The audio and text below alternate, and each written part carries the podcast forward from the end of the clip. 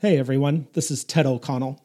Thank you for checking out the Med Prep to Go USMLE Step 3 podcast sample episodes.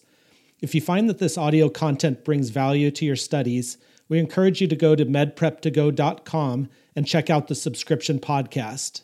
You'll be able to see the entire content outline Dr. Raj Dasgupta and I put together, and you can subscribe if it looks like the audio content will help you succeed on USMLE Step 3. The podcast is completely ad free and includes over 50 hours of high yield material for the USMLE Step 3 exam. If you found this Step 3 podcast, there's a good chance you've listened to the Crush Step 1 or the USMLE Step 2 Secrets podcasts. You've used our free question bank, or you've listened to Dr. Raj's Beyond the Pearls podcast. We hope that whatever you've used in the past has helped you with your studies.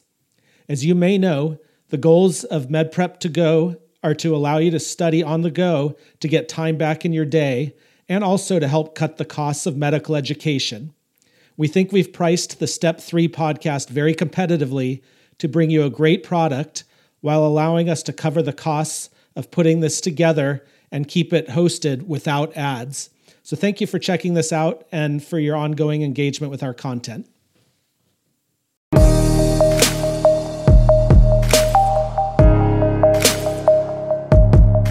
All right, so we have conquered cardiac imaging, and like I said, let's start talking about hemodynamic monitoring. So, when we talk about that, I really want to start off with talking about things that are going to be invasive, and then we'll talk about, you know, shock. And that's going to be a very important part of this lecture that I'm really excited about. I'm really excited about talking about the Swan Ganz catheter. But before we get ahead of myself, let's talk about cardiac catheterization. So there's no way that we could talk about acute coronary syndromes and not mention well what are going to be my interventions you know? So let me give you a little spiel about the about the cath lab. So when we talk about cardiac catheterization you know in the olden days I hate using that word it was primarily used as a diagnostic procedure. Why? Because we would evaluate hemodynamics we would evaluate ventricular function and of course it's important to evaluate the coronary anatomy. But you know technology has grown immensely. So, what was initially used for, hey, using things for more of evaluation and diagnosis has now become something that's a huge part when we talk about treatment.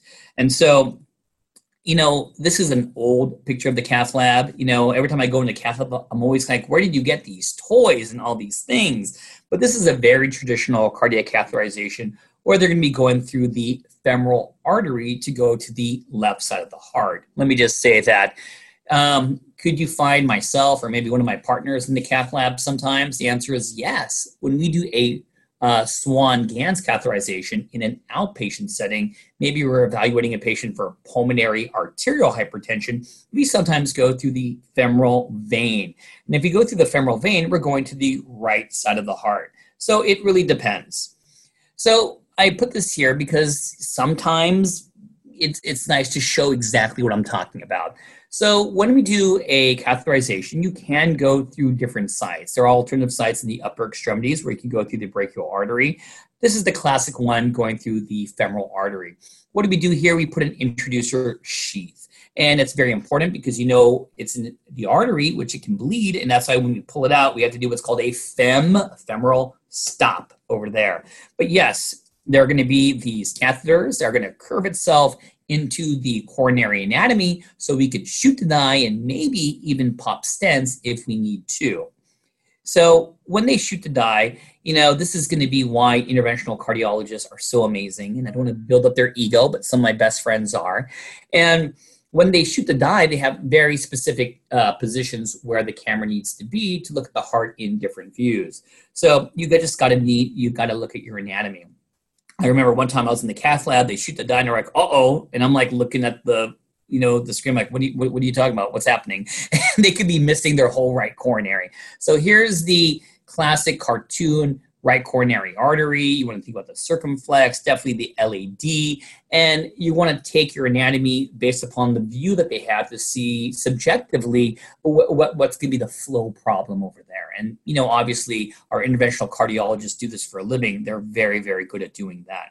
You know, they'll shoot the dye. I could tell you, it looks like they're missing some vessels over here. So once again, knowing your anatomy is quite important.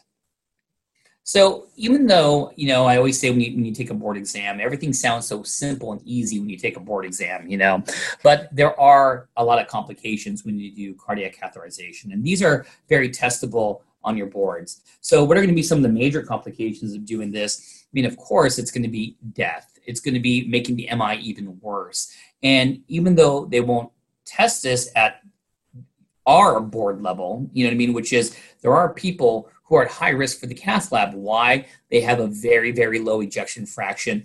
There's very limited room for error. And why am I bringing this up is that there were times where I was at the cath lab with a couple of my buddies, don't tell anyone, and you know, they actually have pressors ready to go because if you have a very low ejection fraction and you are putting a catheter in already occluded vessel, just remember, take a step back and say what percent of cardiac output goes to the coronary arteries, the answer is 5%.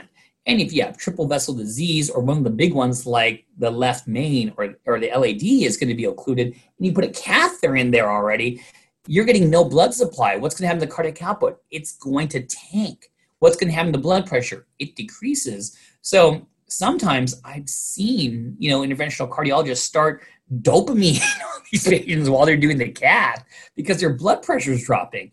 And it can be scary. So, of course, we think about death. We think about you could make the MI even worse. You know, sometimes they check troponins after these cath labs, and it and they're going up. It scares me. And you definitely can get stroke sometimes because remember, 10% of cardiac output goes to the central nervous system, uh, the CNS. And you know, if you have, you know, a, a if you impair cardiac output that bad sometimes, even if you're doing something good, yes, you can get TIAs and strokes. You can have local vascular complications, of course, bleeding at the site itself. We've all seen hematomas at the site. Definitely arrhythmias. You're putting a catheter in the heart. You, uh, there's definitely times where I'm like, wow, there's some V-tach right there. And of course, worst case would be perforation of the great vessels. Things that you just have to be aware of allergies. Of course, allergies to what? contrast. Well, and when I say contrast, there's no way we could avoid talking about what? Renal failure. And I definitely want to have a, a couple questions about renal failure and cardiac catheterization before I start teaching it at this time. And of course, you're putting foreign bodies into an individual. There's going to be a fem stop put in there. We definitely worry about infections. So, um, what about this 77 year old uh, woman, she was evaluated in the hospital for worsening kidney function. Um, she presented 14 days ago with substernal chest pain and underwent a coronary catheterization that showed the LAD um, having arterial thrombosis that was treated with balloon angioplasty and, of course, some stenting. The hospital course was uneventful and she was discharged 11 days ago. Now, uh, she presents for a follow up evaluation. Medical history is significant for hypertension, type 2 diabetes, uh, stage 3 chronic kidney disease. She has a 90 pack year history of smoking, and of course, she continues to smoke. Current meds, she's on dual antiplatelet therapy, aspirin, clopidogrel, ACE inhibitor, statin, beta blocker, and insulin for her diabetes. On exam, she's normotensive per se. she's not orthostatic. She's not uh, based upon the heart rate and blood pressure. BMI is 28. Lungs are clear. The heart and abdominal exam are normal, and there's no lower extremity edema. Okay, where is this going? Oh boy, some pictures and some labs. So they have skin findings. And can everyone say what this is? Who can tell me? Yep, this is livedo reticularis, and that's very non-specific. We see it in many, many, many different things. Um, BUN is elevated. The creatinine, I think it more than doubled. I mean, look at this. This is a baseline of 1.3. The UA um, looks like there's a little blood, some proteins, leukocyte esterase is in there, RBCs are in there. There's no eosinophils because they checked that because there were some WBCs in there, and no CAS or crystals. So, which of the following is the most likely diagnosis? Oh, this is a good one. I love this. So, I think that um, if you don't know what the answer is, what is it not going to be? And I think everyone's gravitating towards what? This is not going to be polyarteritis nodosum. Why would this 70 plus year old female suddenly get polyarteritis nodosum? I know what you're thinking. You saw livedo reticularis, and they always show that finding in many vasculitides, but the answer is no. And, and once again, I always say, throw me a bone. What virus should they at least mention a little bit if it's going to be polyarteritis nodosum? Yeah, man, give me a little Hep B give me some Hep B.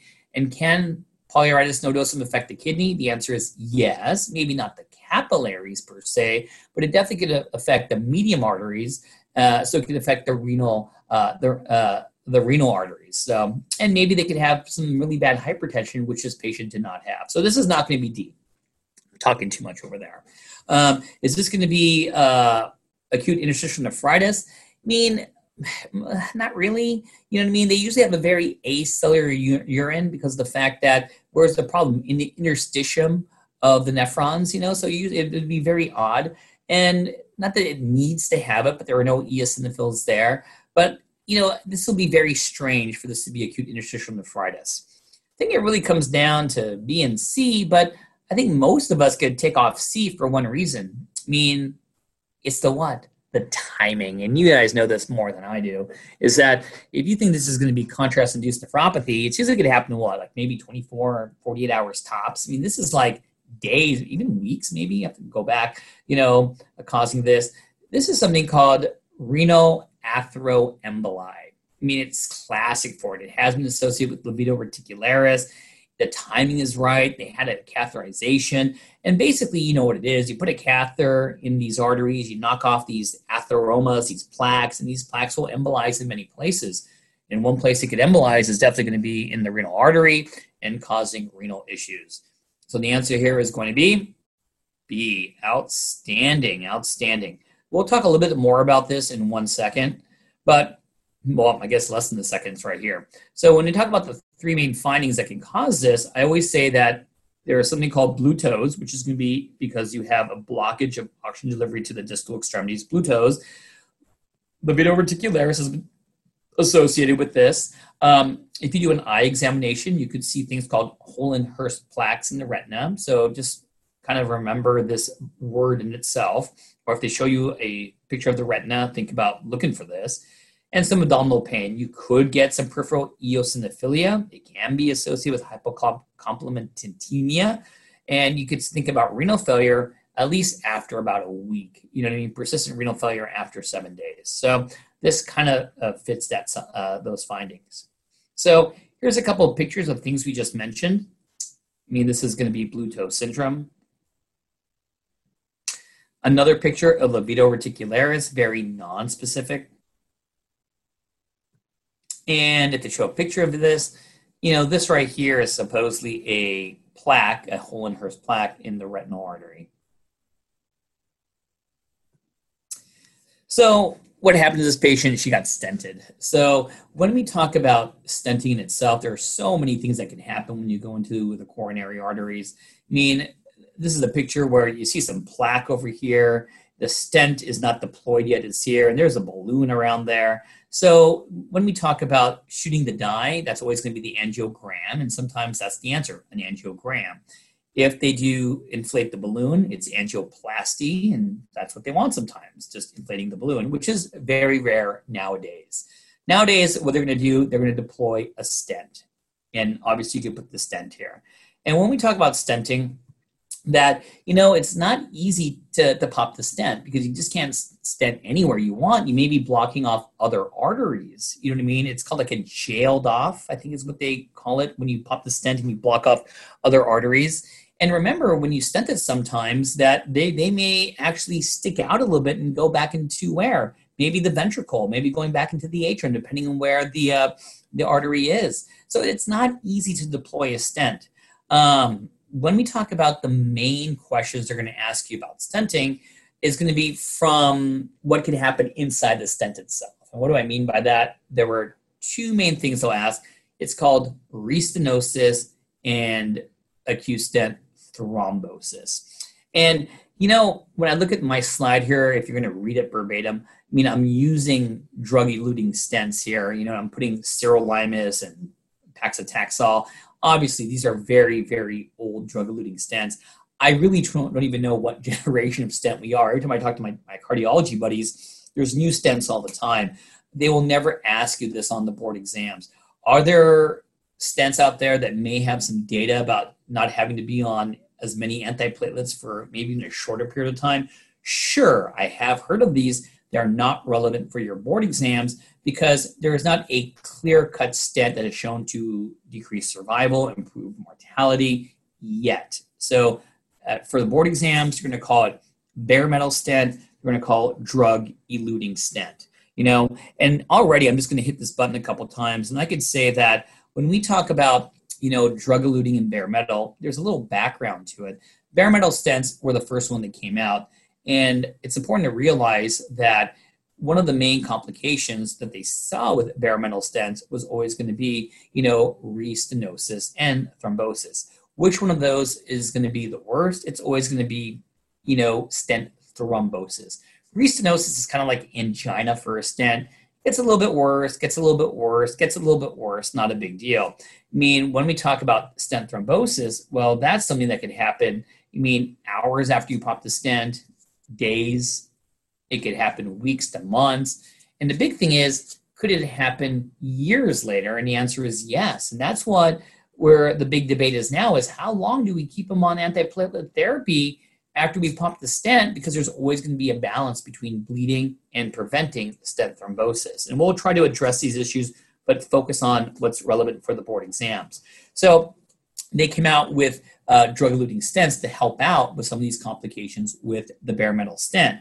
And what happened when these drug eluting stents first came out, they found out that patients needed to be on dual two antiplatelet therapies in order to prevent both the restenosis and, the most importantly, stent thrombosis. But this is like years, I mean, more than 10 years ago. At that time, you know, we didn't call it clopidogrel, we actually called it Plavix back then, and Plavix cost a lot of money. So the problem way back when, if you uh, you know pop the drug-eluting stent, is that patients couldn't afford being on two antiplatelet therapies.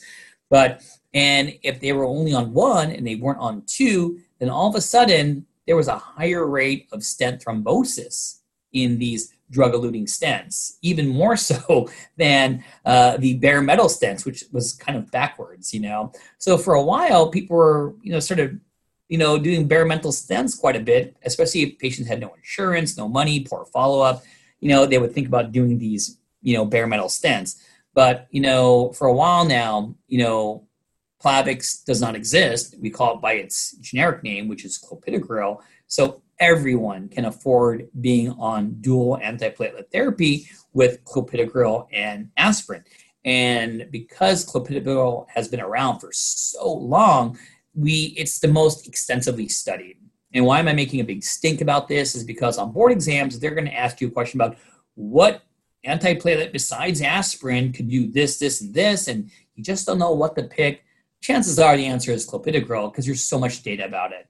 We're going to talk about, you know, all the different, you know, antiplatelets that we have now and what are the contraindications to use some versus others. But these are brand name uh, antiplatelets. They're very expensive. So uh, we'll, we'll get to it, okay? So nowadays on the board exams and in clinical practice, chances are you're going to get a drug eluting stent, all right? And that will be my default answer on the board exams. So let's talk about restenosis and stent thrombosis and other antiplatelets in, in a couple seconds. So when we talk about stent thrombosis, yeah, it's like having, you know, a sudden MI. It's like having unstable angina. And of course, usually it's going to happen in the area of where you pop the stent. And we already mentioned that this can occur within hours and up to years. That's how scary it is. So let's talk about what are going to be the other antiplatelets that you want to add to aspirin when we talk about uh, popping a drug eluting stent. I'll say this right now. I'm going to be very specific when I give my talk, talking about what is the criteria for dual antiplatelet therapy for stable angina, and what is the criteria for dual antiplatelet therapy when we talk about acute coronary syndromes, that they have two different uh, sets of guidelines in regards to duration. I'm just going to make some broad statements right now to, to kind of set the table up a little bit, okay? So when we talk about uh, the other drugs, um, there's always going to be what we call the P2Y12 inhibitors, you know, and there's aspirin, there's clopidogrel, and this has been generic since wow, it's so long ago since 2012, you know. So this has been almost 10 years now that Plavix said goodbye to us, you know. Um, another one is called ticlopidine, but what did I say right here? It's a historic drug. This will not be on your board exams in the year 2020. Um, some things that were some old board questions about it was an association with TTP. It was also associated with neutropenia. And because of some of these associations, we don't use ticlopidine that much anymore. The ones that we have seen and used is Prasugrel, we'll talk about it, and Ticagrelor. So for the boards, clopidogrel, Prasugrel, and Ticagrelor are going to be the three antiplatelets, the P2 Y12 inhibitors that you do need to know for the boards. And when we talk about, you know, these medications, I want to talk about each one individually so we'll know when would you consider this medication. So it just so happens my next slide is Prasugrel. So Prasugrel got FDA approval in 2009. Wow, it's so long ago. And what happened was its approval was for a reduction of thrombotic events thrombotic cardiovascular events, including stent thrombosis, which we just talked about. And we definitely use this in patients with acute coronary syndrome, but they got to be managed with stenting. So when I think about Prasugrel, claim to fame are patients who got stenting. I do want to say that there were some studies comparing Prasugrel to Plavix. There's definitely an increased risk of bleeding compared to Plavix, um, clopidogrel, excuse me. But the key thing about this medication is that if you decide to use it in someone who has acute coronary syndrome who got a stent, that there is an absolute contraindication if there's a history of a CVA or TIA. And I can't begin to stress this that this is a gimme question on the board. When can you not use Prasugrel? History of CVA or TIA, you cannot use this antiplatelet medication. All right. Ah, Ticagrelor. So, you know, I put this journal article here because this is one of those things that many cardiologists talk about in their journal clubs. And this was comparing Ticagrelor to clopidogrel in patients with acute coronary syndrome, which we're going to be talking about. And this study actually came out and showed that Ticagrelor actually reduced mortality. And everyone loves a mortality study better than clopidogrel in patients with acute coronary syndrome. And what happened was is that you know for a time being there was you know Plavix and Ticagrelor, and what the drug company could have done, which was AstraZeneca, was actually you know release this medication. You know, I think it goes by the brand name Brilinta when Plavix was Plavix because if you were going to spend all this money to get Plavix at the time, well, then if you got a choice to get a better drug like Brilinta, then why not get Brilinta if you're spending all this money? But for some reason, and I and I'm trust me, I know why. Uh, Brilinta was released after Plavix became generic, so that kind of stinked for the patients because now there was a drug that reduces mortality that's very very expensive. So a little tricky by the drug companies over there. But what's Brilinta's you know claim to fame is that it definitely reduces mortality compared to clopidogrel, and we definitely use this medication in patients who come in with acute coronary syndrome that either going to be treated med- medically or getting a stent. And how do you choose this drug between this and Prasugrel based on getting a stent? Is that on the board exams, they got to mention this that patient has some kind of CVA or TIA and therefore will not be a candidate for Prasugrel.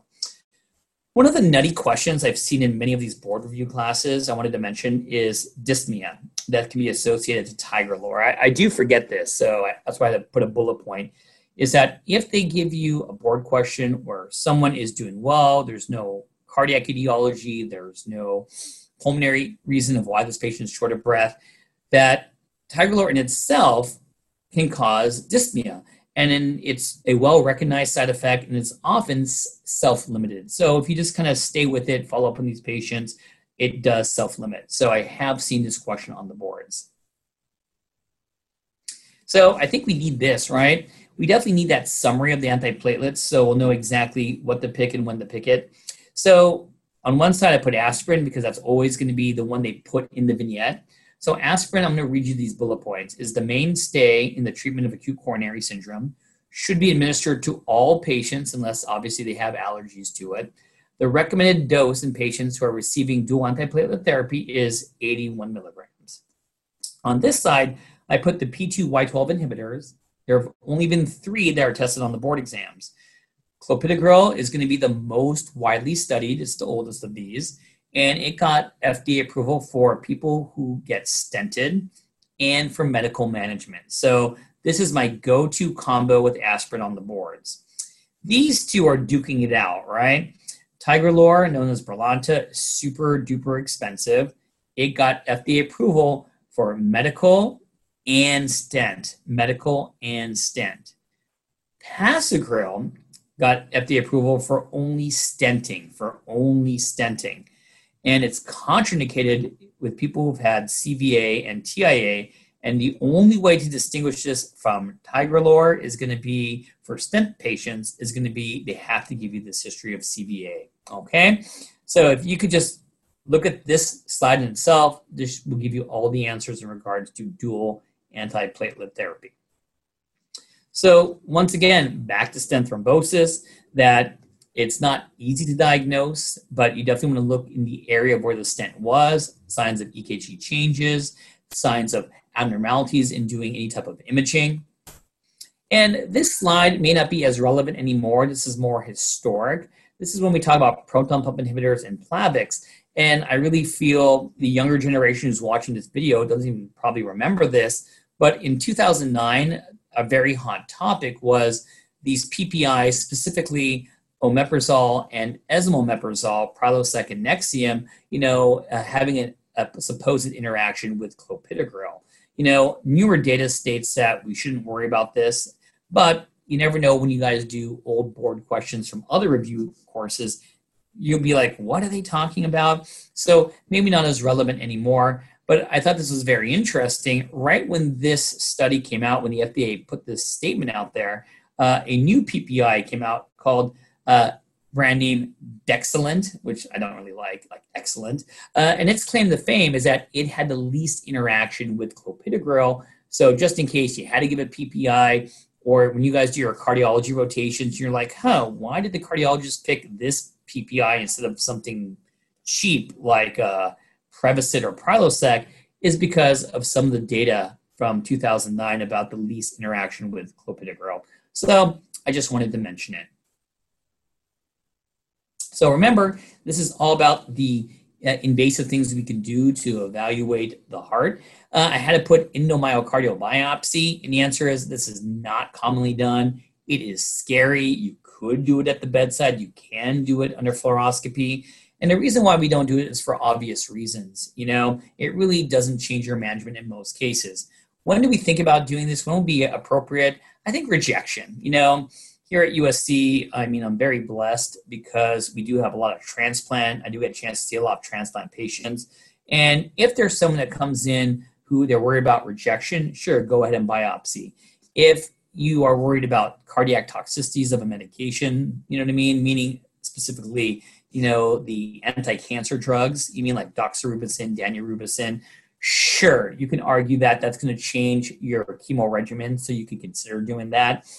Um, and the last thing, you know what I mean, I wanted to mention of why we consider doing endomyocardial biopsy is a very, very rare entity. You know, at least for us, cardiologists should definitely know about it. It's called giant cell myocarditis. And some of you are like, what are you talking about, Dr. Raj? So this is kind of my beyond a pearl slide.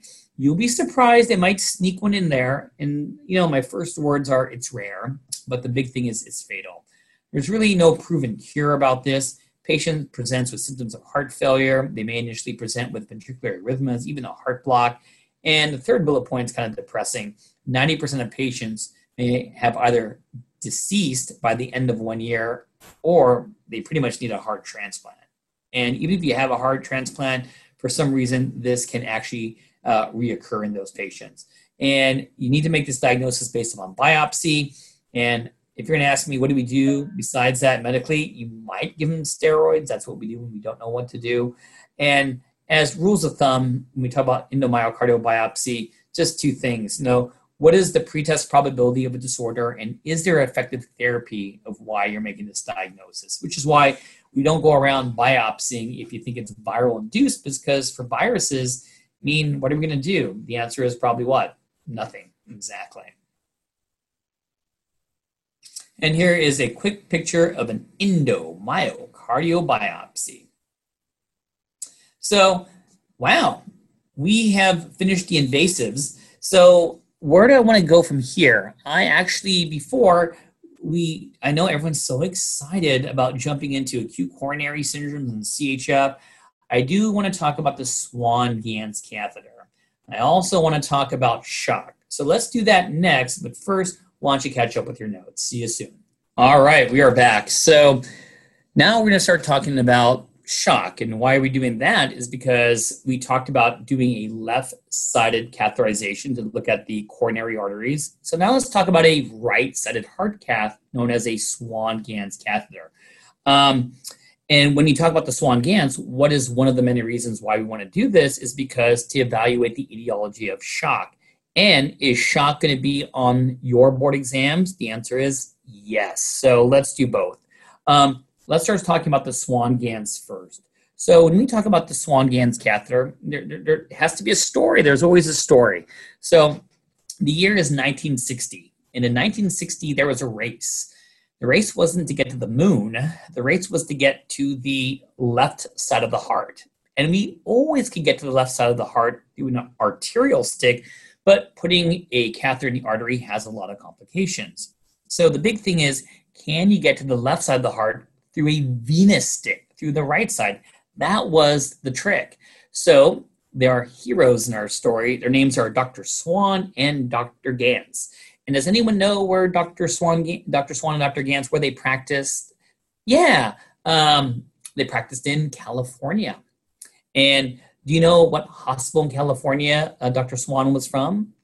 No, it's not USC. Uh, that everyone always says that. It's going to be Cedars, Cedar Sinai. That's right. And you know, in fact, you know, does anyone know one of you know Dr. Swan's passions was sailing, and he would go to a very specific pier. Here, does anyone know what Dr. Swan's favorite pier was? Oh, I can't believe it. Someone said it. You said Santa Monica? Oh my God, stalker over there. But yes, that's right. It was Santa Monica, you know.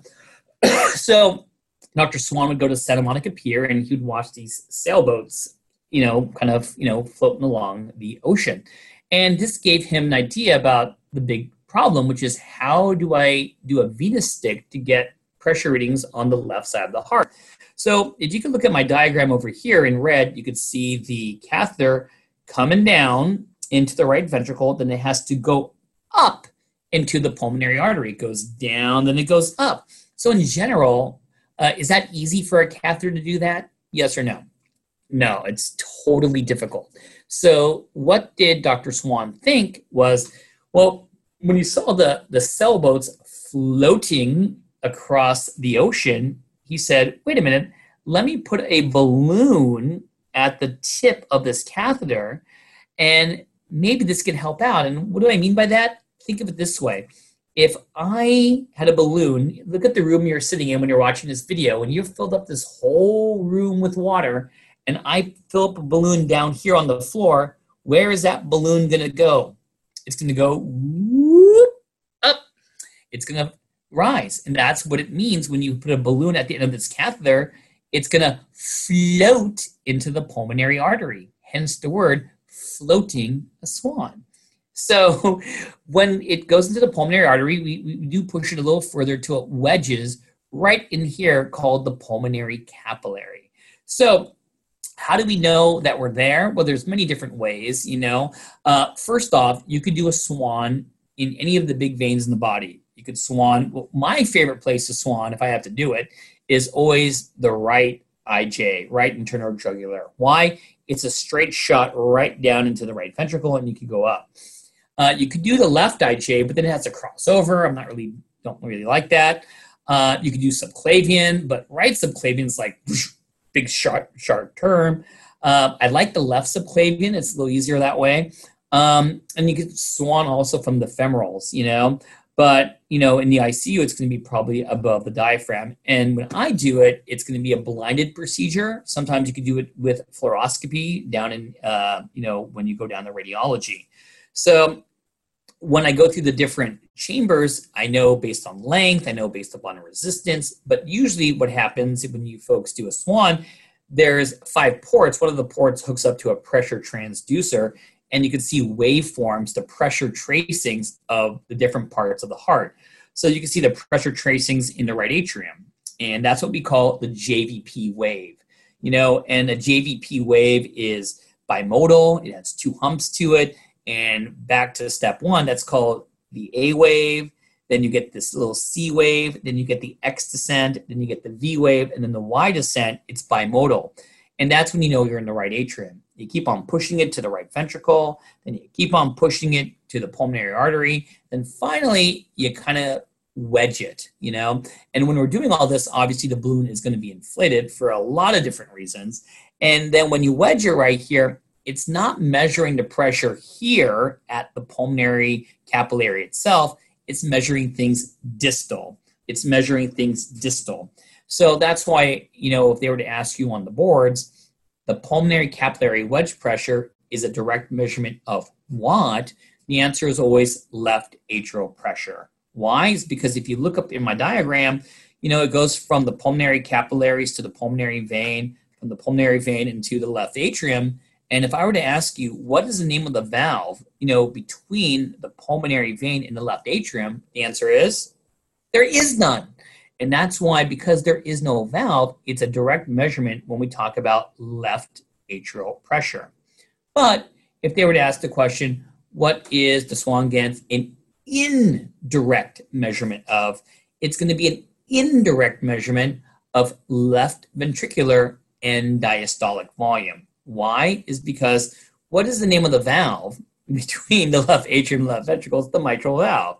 And at what part of the cardiac cycle does the mitral valve open? The answer is diastole, because you want to fill the left ventricle. So when the mitral valve is open during diastole, it's going to be a direct measurement of, well, indirect measurement of what? Left ventricular end diastolic pressure. Remember, balloons don't measure volume, balloons measure what? Pressure. We use the pressure to imply the volume. And what is another name for left ventricular end diastolic volume? The answer is preload.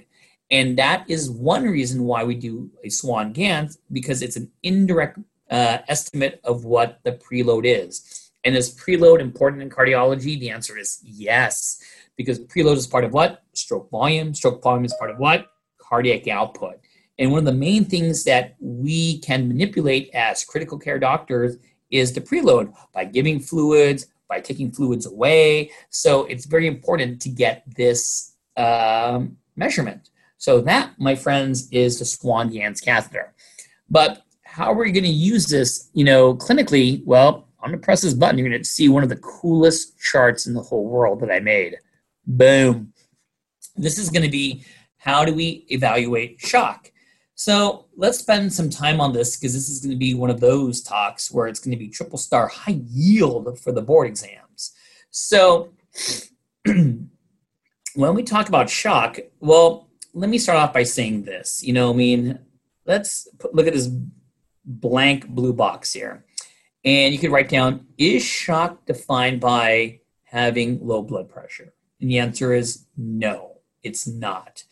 Don't get me wrong if we talk about any one of these shocks, I'm sure the mean arterial pressure is going to be low. And if you were to ask me, well, how low? I would always say that it's, if it's lower than 65 millimeters of mercury, despite giving IV fluids or you're on pressors, well, that's pretty much going to be shock, right? But low blood pressure doesn't define shock. Shock is always going to be defined by this orange box over here that says impaired tissue perfusion. And we'll talk more about that in a second, but impaired tissue perfusion is defined as impaired oxygen delivery or impaired oxygen consumption. That really is what defines shock. But don't get me wrong, any one of these shocks over here is going to have a low MAP. It just doesn't define what shock is. So um, let's go across the top and say what are the four parameters that I look at as a clinician uh, at the bedside and on board exams to figure out what is the etiology of the patient's shock. So the first thing is always going to be cardiac output. So cardiac output is defined as heart rate times stroke volume. And if I were to ask you which one of these two, heart rate or stroke volume, contributes to cardiac output the most, the answer is, oh, stroke volume by far.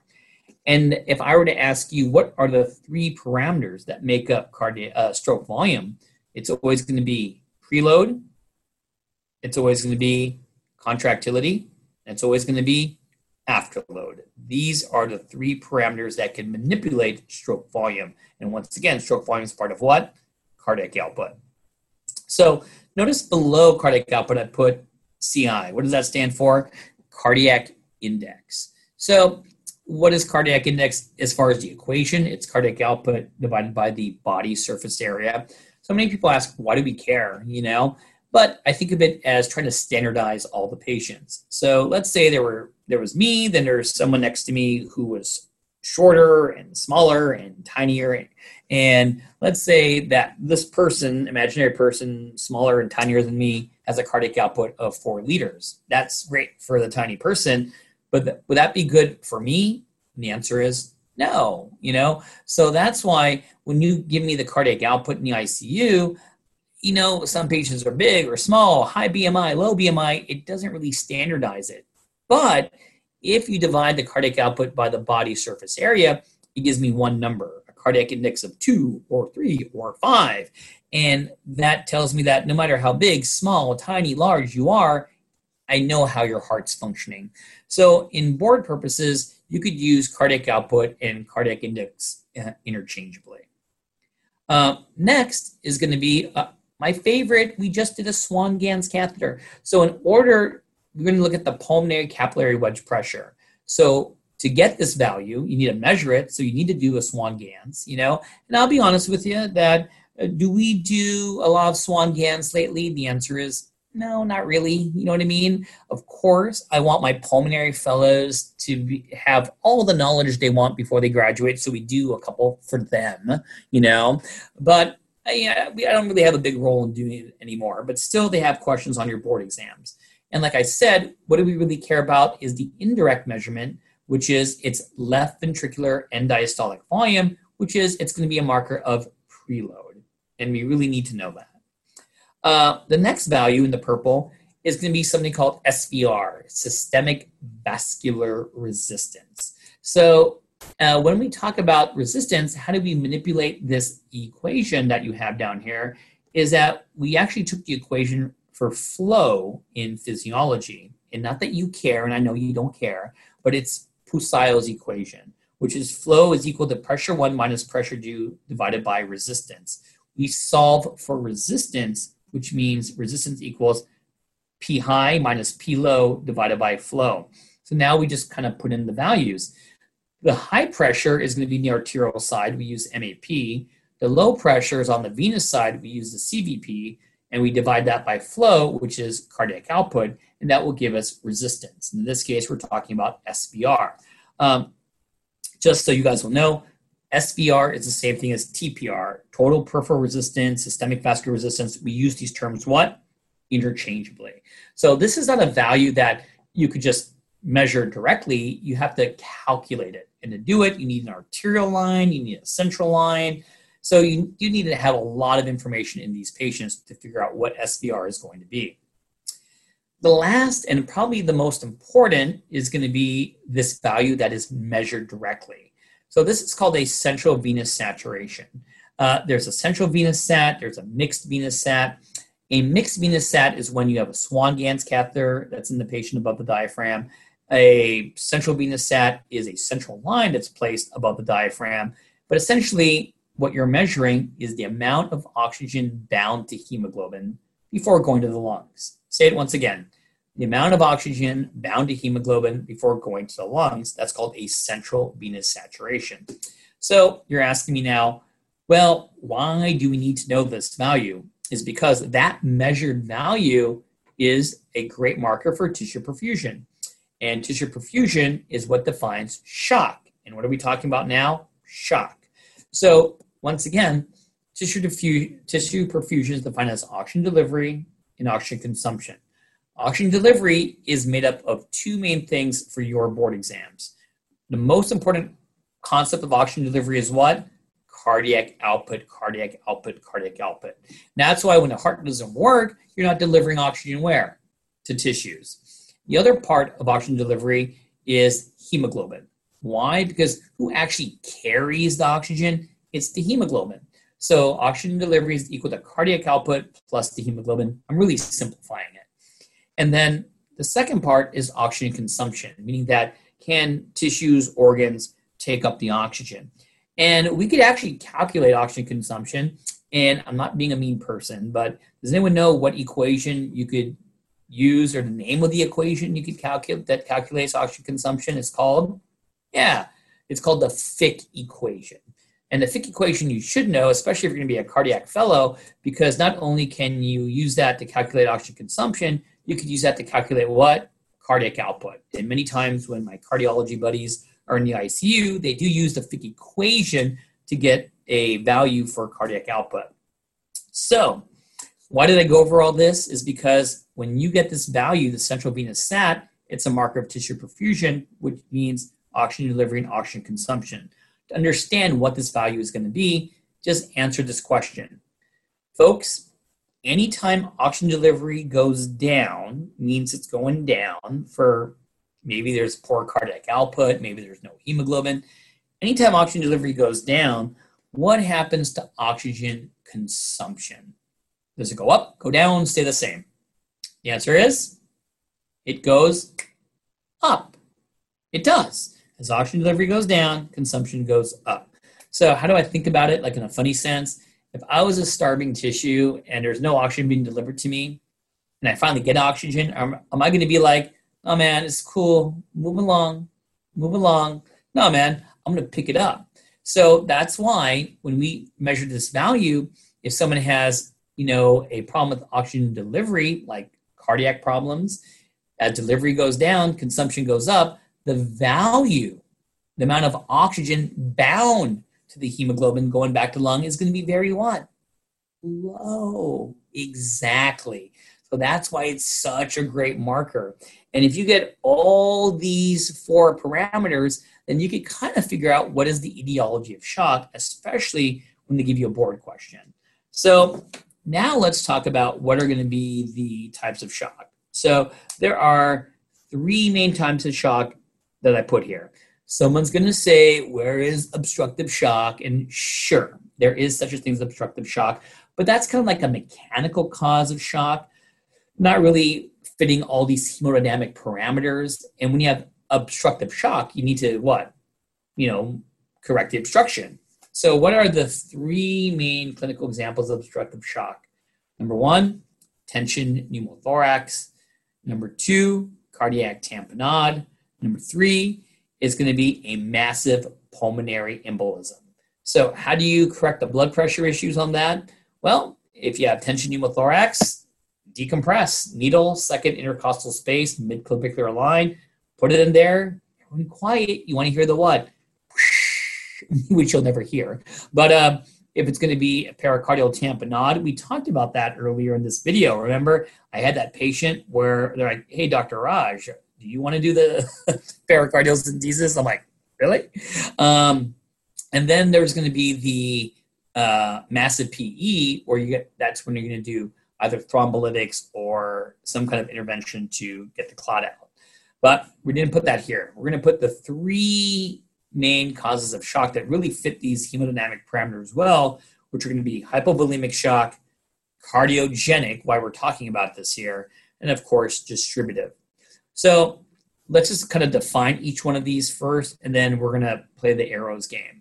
So when someone comes in and has, whoops, I almost went to the game right away. If you have hypovolemic shock, it really comes in two flavors. It's going to be hemorrhagic, and that's going to be someone that's bleeding out. So that's why when someone has comes in, they have low blood pressure. What do my residents and fellows do right away? They're hey, stat H and H, hemoglobin hematocrit, because you don't want to miss hemorrhagic shock because you may not see the blood going anywhere. It could be going where? In the abdomen, retroperitoneal. Who knows where it's going? And of course, you could have dehydration, you could have diarrhea, you could have vomiting. All these things will cause you to be in hypovolemic shock. Difference here is that these patients should respond when you're giving back blood product or IV fluids. Cardiogenic shock, thank God that this is not very common. And if you do have it, it's really not going to be from a it's not going to be from a little angina. It's going to be a massive MI. You're going to knock off the left ventricle. And we'll talk about the parameters of this. the last is probably the most common, which is going to be distributive shock. And when I think of distributive shock, the most common etiology by far is going to be sepsis, septic shock. Some other etiologies could be anaphylactic shock, there could be neurogenic shock, but definitely you're guaranteed at least to be asked about septic shock at least once, or at least identified based on hemodynamic parameters on your board exams. So let's start off up in hypovolemic and show you where the arrows go. So I always tell, tell it like a story. Someone comes in in hypovolemic shock. What would the cardiac output be? High, low, normal? And obviously the arrow is going down. And why is cardiac output low? Is because if you're hypovolemic, you don't have any what?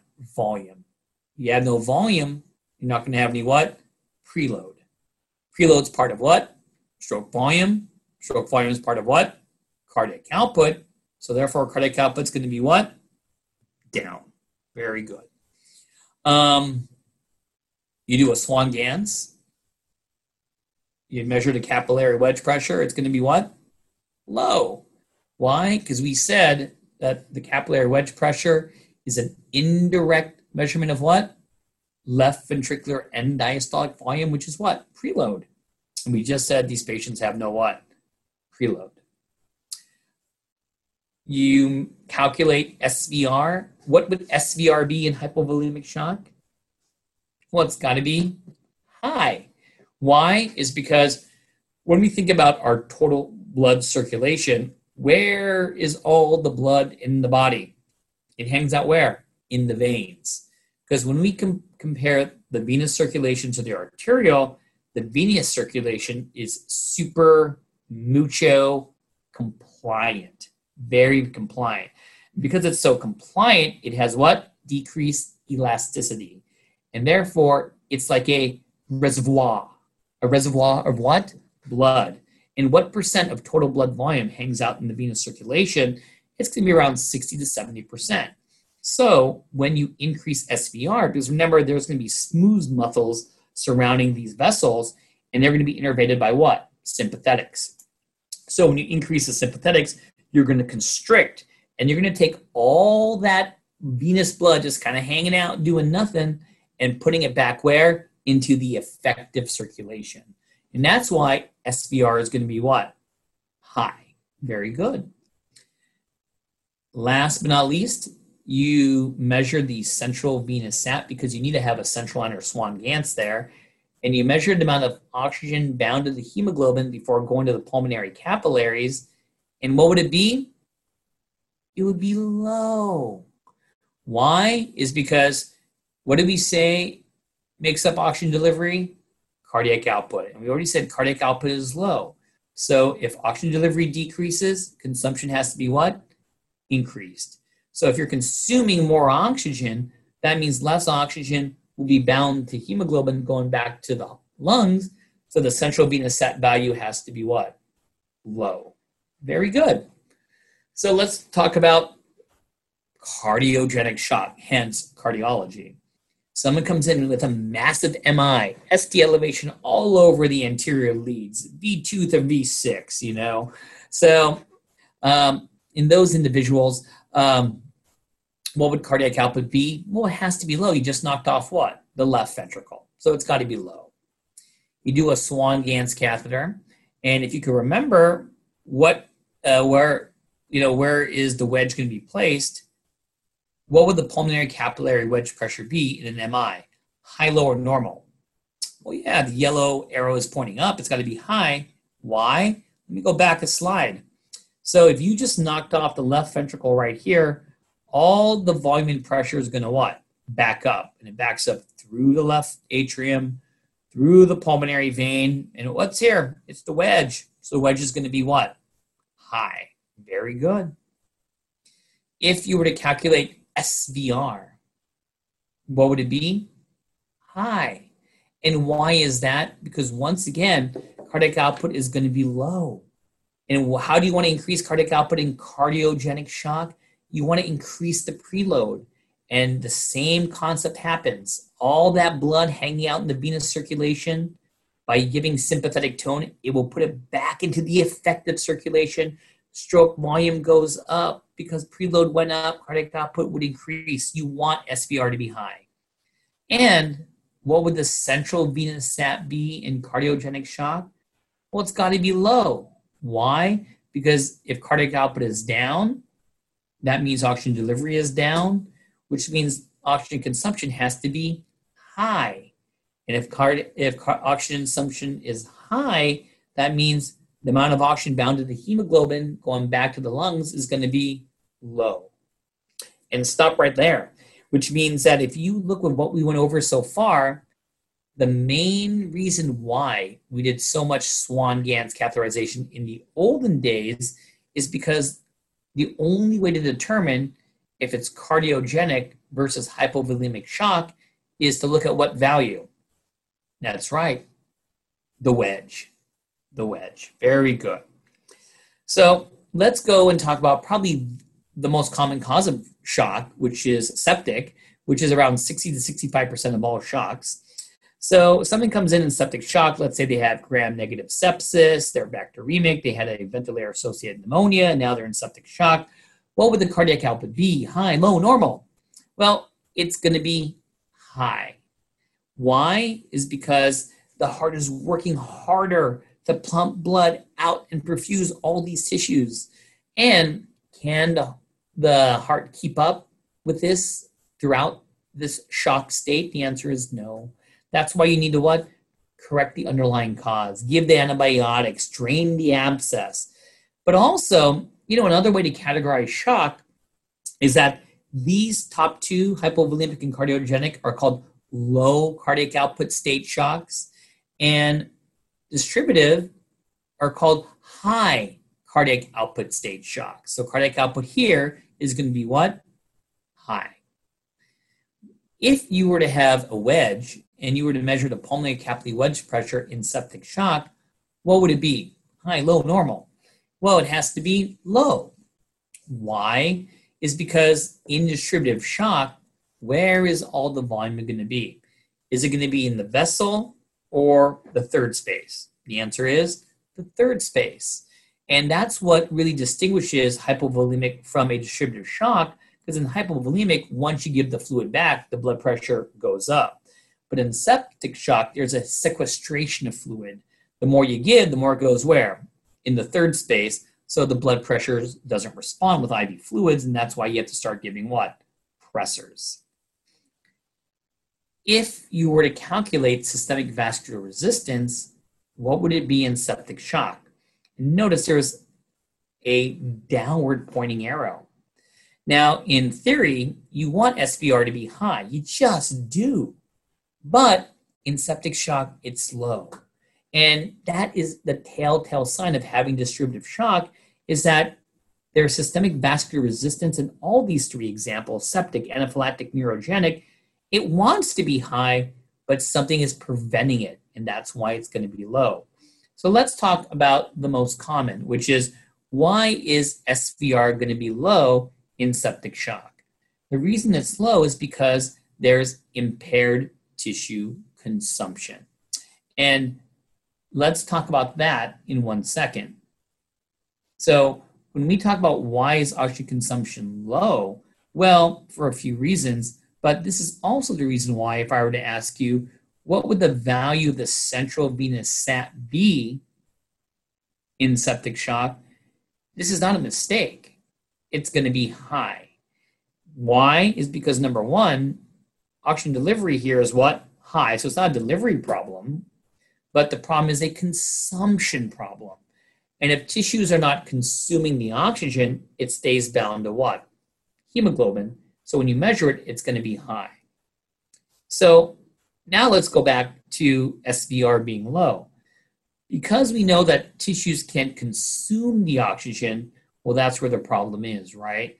Because remember, every cell, tissue, organ in the body needs food. And what is the food for the body? ATP. So, in order to make ATP through oxidative phosphorylation, which is the electron transport chain on the mitochondria, you need what? Oxygen. And the problem is that they're not consuming it, so there's no oxygen. So you're not making ATP. So now things start backing up. So you don't get ATP, you start just getting ADP. And if things continue, you're just going to be getting the A. And what does the A stand for, everyone? The answer is adenosine. And as adenosine starts building up, adenosine is a very potent vasodilator. And because it's dilating, what happens to SVR? It stays what? Low. And it's going to stay low until you correct what? The underlying cause, because tissues need what? Oxygen. There you go. And what else happens is because you have no oxygen, you can't use my favorite enzyme in the whole world. And what's my favorite enzyme? Pyruvate dehydrogenase. And next thing you know, things get shunted over to the other enzyme known as what? Lactate dehydrogenase. And what happens to lactic acid levels? They go up. And that's why when we talk about septic shock, when we talk about how do we diagnose it based on like Medicare, Medicaid guidelines, not only do you need to have a MAP lower than 65 millimeters of mercury, you also need to have an elevated what? Lactic acid. And do we trend our lactic acid sometimes? The answer is sure. Why not? To make sure that we're, we're giving that oxygen, mean that those tissues can get that oxygen consumption. So, just to complete this talk, if you're going to ask me, why is SVR low in anaphylactic shock? The answer is one word. What word am I thinking about? That's not the word. What word am I thinking about? Histamine, because histamine is a very potent vasodilator. Next is going to be neurogenic.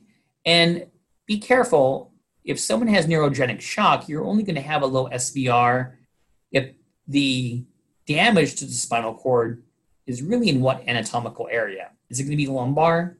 Is it going to be thoracic? Is it going to be sacral? No, it's going to be where? Cervical. Why? When you get a cervical cord transection, then you know what's next to the cervical cord is the sympathetic ganglion. And when you sever the sympathetic ganglion, what happens to sympathetic tone? Decreases. Blood pressure goes what? Down. You could never vasoconstrict.